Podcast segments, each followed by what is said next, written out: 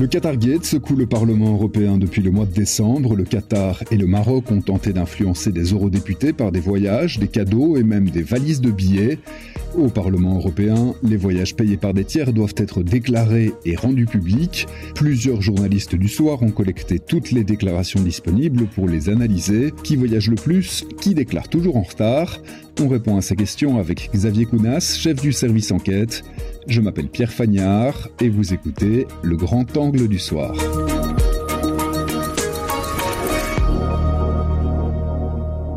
Bonjour Xavier. Bonjour Pierre. Le point de départ de ce grand dossier sur les voyages des eurodéputés, c'est le Qatargate évidemment. Bah oui, c'est vrai que le Qatargate a permis d'ouvrir un peu une porte et de se poser plein de questions au sein du Parlement européen sur euh, des questions éthiques de bonne gouvernance. Alors évidemment, tout n'est pas lié à la corruption et tout n'est pas lié au dossier en tant que tel, mais un des éléments qui est ressorti ces dernières semaines, c'est que plusieurs eurodéputés ont été invités euh, par des pays tiers pour un voyage au sein même de ce pays, en l'occurrence il y a eu quelques voyages au Qatar notamment. Et euh, en fait, ces voyages sont financés par le pays et doivent être déclarés par la personne qui bénéficie de cette forme de cadeau, par le, député qui se fait inviter en somme. Et il se fait qu'on a vu pas mal de déclarations euh, qui n'ont pas été rendues. Et donc l'obligation de déclaration imposée par le Parlement européen eh bien, n'est pas euh, appliquée. Et c'est ça qui nous a donné la petite idée de se dire, mais tiens, comme on voit une première personne qui oublie le voyage, Marc Tarabella, une deuxième, Marie Arena, la présidente elle-même du Parlement, Roberta Metsola. Ça commence à faire beaucoup. On s'est dit, est-ce qu'on n'essaierait pas, nous, de faire le compte, de faire un dossier, de voir, tiens, qui déclare quoi, combien de voyages sont réellement déclarés, est-ce que les députés jouent vraiment le jeu, est-ce qu'ils sont dans les délais ou est-ce qu'ils sont en retard? Très concrètement, le soir, vous voulez démontrer quoi? Combien d'eurodéputés ne remplissent pas leur déclaration de voyage? Est-ce qu'ils les remplissent en retard? Est-ce qu'ils ont tous commencé à les remplir depuis le Qatargate On a brassé large et on s'est dit, on va essayer d'objectiver le plus de choses possibles. Il faut savoir qu'en fait, quand vous allez sur la page euh, internet euh, officielle de chaque eurodéputé sur le site du Parlement, il y a un petit onglet déclaration dans lequel vous voyez les déclarations de voyage offertes par des tierces parties. On a su récupérer tous ces fichiers. C'est en fait à chaque fois un petit tableau PDF par personne. Donc c'est pas une quantité de matière énorme, mais il y a quand même 705 députés. Et on regardait les colonnes qu'il y avait, ce qu'ils devaient déclarer. On voit par exemple qu'ils doivent dire le moyen de transport qu'ils auraient payé. Donc si c'est du train, un taxi, l'avion en classe éco ou en classe business, l'hôtel où ils ont euh, résidé, le nombre de nuits, un commentaire pour expliquer la mission qu'ils faisaient sur place, évidemment l'endroit où ils étaient. Donc on a collecté tout ça, les dates du voyage, et on s'est dit mais qu'est-ce qu'on peut en faire? Donc évidemment on savait voir quand les gens étaient partis, quels sont les pays où ils ont été le plus souvent, quelle est l'organisation, le, tiers qui, qui invite le plus d'eurodéputés. On savait voir aussi entre le moment, parce qu'on avait la date d'encodage où c'est publié et le moment où ils ont réellement été, ben, si les gens respectaient toujours le délai qui est en fait entre 30 et 60 jours, on doit publier au plus, au plus tard cette déclaration, ou si tout le monde oublie. Et donc on s'est dit on va brasser tout on va rassembler puis on verra bien ce que ça donne. Et en l'occurrence, je pense qu'on arrive, ça va être un peu prétentieux ce que je dis, mais on est arrivé là avec une énorme équipe. Je salue mes collègues Anna Genotte, Véronique Lamquin, Pauline Hoffman, Marine Buisson, Joël Matriche. On travaille tous ensemble pour analyser ces documents et pour euh, avoir une vue globale sur tiens, qu'est-ce que les députés européens déclarent réellement? Est-ce qu'ils sont dans les temps ou pas? On a sorti une série d'infographies, je ne peux pas vous les montrer sur le podcast, mais vous verrez qu'il y, a des chiffres à ne plus savoir qu'en faire. Un petit mot de la méthode, vous n'avez pas contacté tous les députés européens, donc on s'est basé sur ces déclarations de voyage qui sont sur leur site internet, en partant du principe que s'ils n'ont pas déclaré, ils n'ont pas voyagé. Oui, c'est euh, une, des faiblesses de notre dossier, on en est conscient et on le dit, c'est qu'on part du principe que tout le monde est de bonne foi et a déclaré. Or, on voit déjà un des constats, c'est qu'il y a plein de gens qui avaient oublié de déclarer et qui, depuis le Qatargate, sont en train de se rattraper et de déclarer à l'arrache des voyages qu'ils ont fait parfois en 2019 avec plus de 1000 jours de retard dans la, déclaration. C'est d'ailleurs assez comique. Et donc, je pense que il est acquis qu'il euh, y a des gens qui ont voyagé, dont le voyage a été payé par euh, une organisation tierce et qui ne l'ont pas déclaré. Pour prendre un petit exemple, Pauline Hoffman travaillait sur Israël, eh bien, elle a contacté un des lobbies qui invite souvent euh, dans les voyages en Israël. Il prétend avoir invité 20 eurodéputés sur la législature et nous, on a retrouvé trace de ces voyages déclarés qu'auprès de la moitié. Ça veut dire qu'il y aurait une autre moitié, une dizaine donc euh, d'eurodéputés qui auraient oublié de déclarer ce voyage en Israël.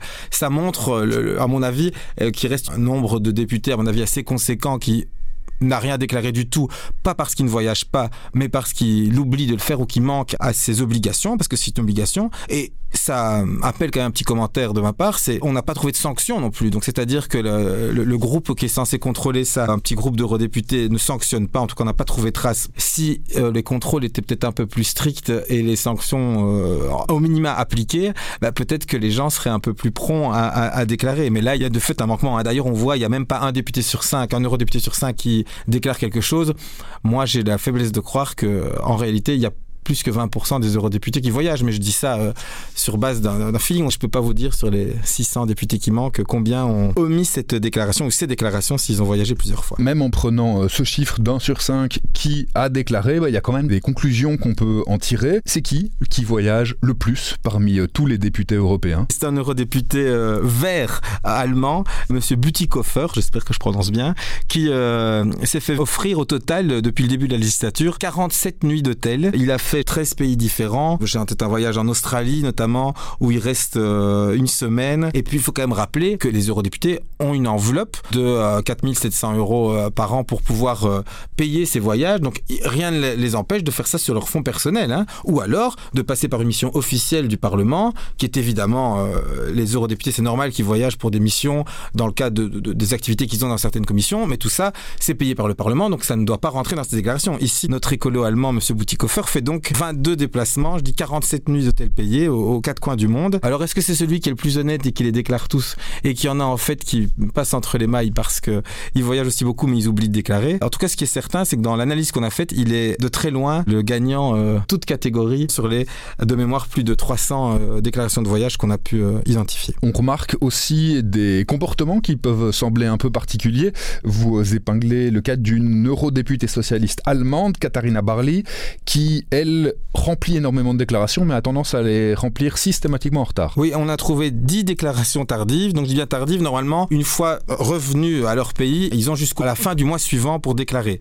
On a fait le calcul pour tout le monde. Elle, elle est 10 fois en retard, c'est quasi pour l'ensemble de ces déclarations d'ailleurs. Et alors, on l'a contactée, elle se justifie parce qu'il y a un deuxième truc assez bizarre dans son cas, c'est que la plupart des choses qu'elle déclare, c'est des participations à des talk shows ou des TV shows en Allemagne. Il y a aussi d'ailleurs un bal de la presse écrite. Mais alors, on se demande, mais tiens, pourquoi est-ce qu'elle déclare ça? Parce qu'en gros, aller à la télé, c'est pas encore un voyage. Et elle explique que ce serait la pratique en Allemagne et que la plupart des gens, quand on est invité par une chaîne de télé, un média ou quelque chose, on vous offre euh, le matin ou le, soir en fonction de l'heure évidemment de l'émission, la nuit. Tout ça pour dire qu'elle est systématiquement en retard et donc euh, elle a l'originalité, on va dire, de, faire des déclarations euh, que les autres ne font pas. Certains eurodéputés avaient invoqué un processus très compliqué pour remplir cette déclaration de voyage. C'est ça qui expliquait qu'ils ne l'avaient pas fait ou qu'ils l'avaient fait en retard. Bah, en fait, quand on pose la question directement aux eurodéputés, eux, ils ont l'air de dire bah non, c'est pas si compliqué à faire que ça. Quoi. Mais ça, honnêtement, ça prend deux secondes à compléter. Enfin, ils disent cinq minutes et c'est leur assistant qui le fait. Euh, les, déclarations, c'est une page à quatre, un tableau où il y a maximum 10 cases à remplir. Qui vous, vous devez dire si vous avez voyagé en avion ou en train, si c'était classe éco ou classe business et le nombre de nuits que vous avez passé les dates. Je veux dire, tout qui voyage est capable de répondre à ces quelques questions élémentaires dans un tableau structuré qui est toujours le même. Donc euh, l'argument c'est lourd, c'est fastidieux euh, et on n'a pas le temps de faire ça. Franchement, ça tient pas la route de secondes. Hein. Il faut quand même revenir à l'esprit de ces déclarations et de, l'imposition de transparence, c'est que comme ils sont invités, comme c'est considéré un peu comme un cadeau par une organisation, eh bien c'est quand même sain pour le grand public et pour tout qui voudrait savoir de dire voilà, vous voyez les intérêts que je peux avoir vu que une personne m'a offert ce voyage, eh bien euh, ce potentiel futur conflit d'intérêts, eh bien je le mets sur la place publique pour qu'on ne puisse pas m'accuser de faire ça euh, en stoum. Ça me semble franchement, sur le principe, assez important que ces voyages soient déclarés. Et quand je dis voyage, il faut bien entendre, la plupart des, choses dont on parle ici, c'est des, conférences, des colloques de plusieurs jours, parfois des visites officielles. Il y a un ou deux cas où on a un petit doute, notamment quelqu'un qui est parti aux Maldives, quand on voit la tête de l'hôtel, on dirait un center park. Donc je ne sais pas à quel point c'était une, visite de travail, mais dans la plupart des cas, il faut être honnête. Hein. On leur paye pas une semaine de vacances sur la plage. Non, non, ça me semble important quand même de préciser qu'il y a mission derrière. Bon, après, c'est des missions en Inde, en Russie, on peut reparler des pays. Hein. J'allais le faire justement, on peut aussi se rendre compte, à travers le travail que vous avez fait, des pays qui sont le plus souvent visités, des pays tiers qui invitent le plus des eurodéputés. Oui, mais je pense que c'est pour moi la meilleure preuve que cette pratique même de se faire offrir des voyages peut poser question parce que bizarrement, euh, le classement ne montre pas que c'est l'Australie, le Canada et les États-Unis, enfin des pays amis avec lesquels on est lié, euh, qui poseraient pas trop de problèmes en fait, qui, qui invitent. On voit que les députés sont majoritairement invités. Je prends ma petite liste ici, mon petit copion, par euh, l'Inde, Israël, les Émirats Arabes Unis, la Russie, le Venezuela, pour ne citer que les cinq premiers endroits où les députés ont passé le plus de nuits. Ce sont pas des pays qui brillent par leur démocratie interne. Je trouve que c'est une raison de plus pour se méfier. Quand un pays ou une puissance comme ça nous invite, bah, je trouverais quand même ça plus sain, en tout cas à réfléchir plusieurs fois, de le payer par ses propres deniers ou d'aller faire une mission officielle pour éviter de penser qu'il puisse y avoir un lien avec ces États. Et on a vu, hein, on a vu des exemples. On a beaucoup parlé du Qatar ici. Mon collègue Joël Matriche pointe dans le dossier un exemple sur l'Azerbaïdjan. On voit que de députés qui sont partis en Azerbaïdjan, qui tenaient un discours très critique avant leur mission, ils ont été invités et bizarrement après, le ton semble tout doucement euh, être un peu plus doux. On voit un député qui, pareil, euh, après chaque voyage, publie des posts sur les réseaux sociaux qui sont complètement euh, dithyrambiques sur le, la, la, la, puissance qu'il a invité. Enfin, moi, je trouve quand même ça, un minima, un peu particulier. Oui encore un point qu'on peut analyser, c'est les groupes politiques dont font partie les eurodéputés qui voyagent le plus. Si on, regarde un petit peu, là, c'est plutôt les groupes politiques d'extrême droite qui sont régulièrement invités par des pays tiers. Oui, donc il y a deux choses qui apparaissent très clairement quand on fait les statistiques sur base des groupes politiques. C'est que, un, ce sont les partis de droite qui déclarent le plus de voyages. Alors, est-ce qu'on peut en conclure que c'est parce que c'est eux qui sont le plus invités?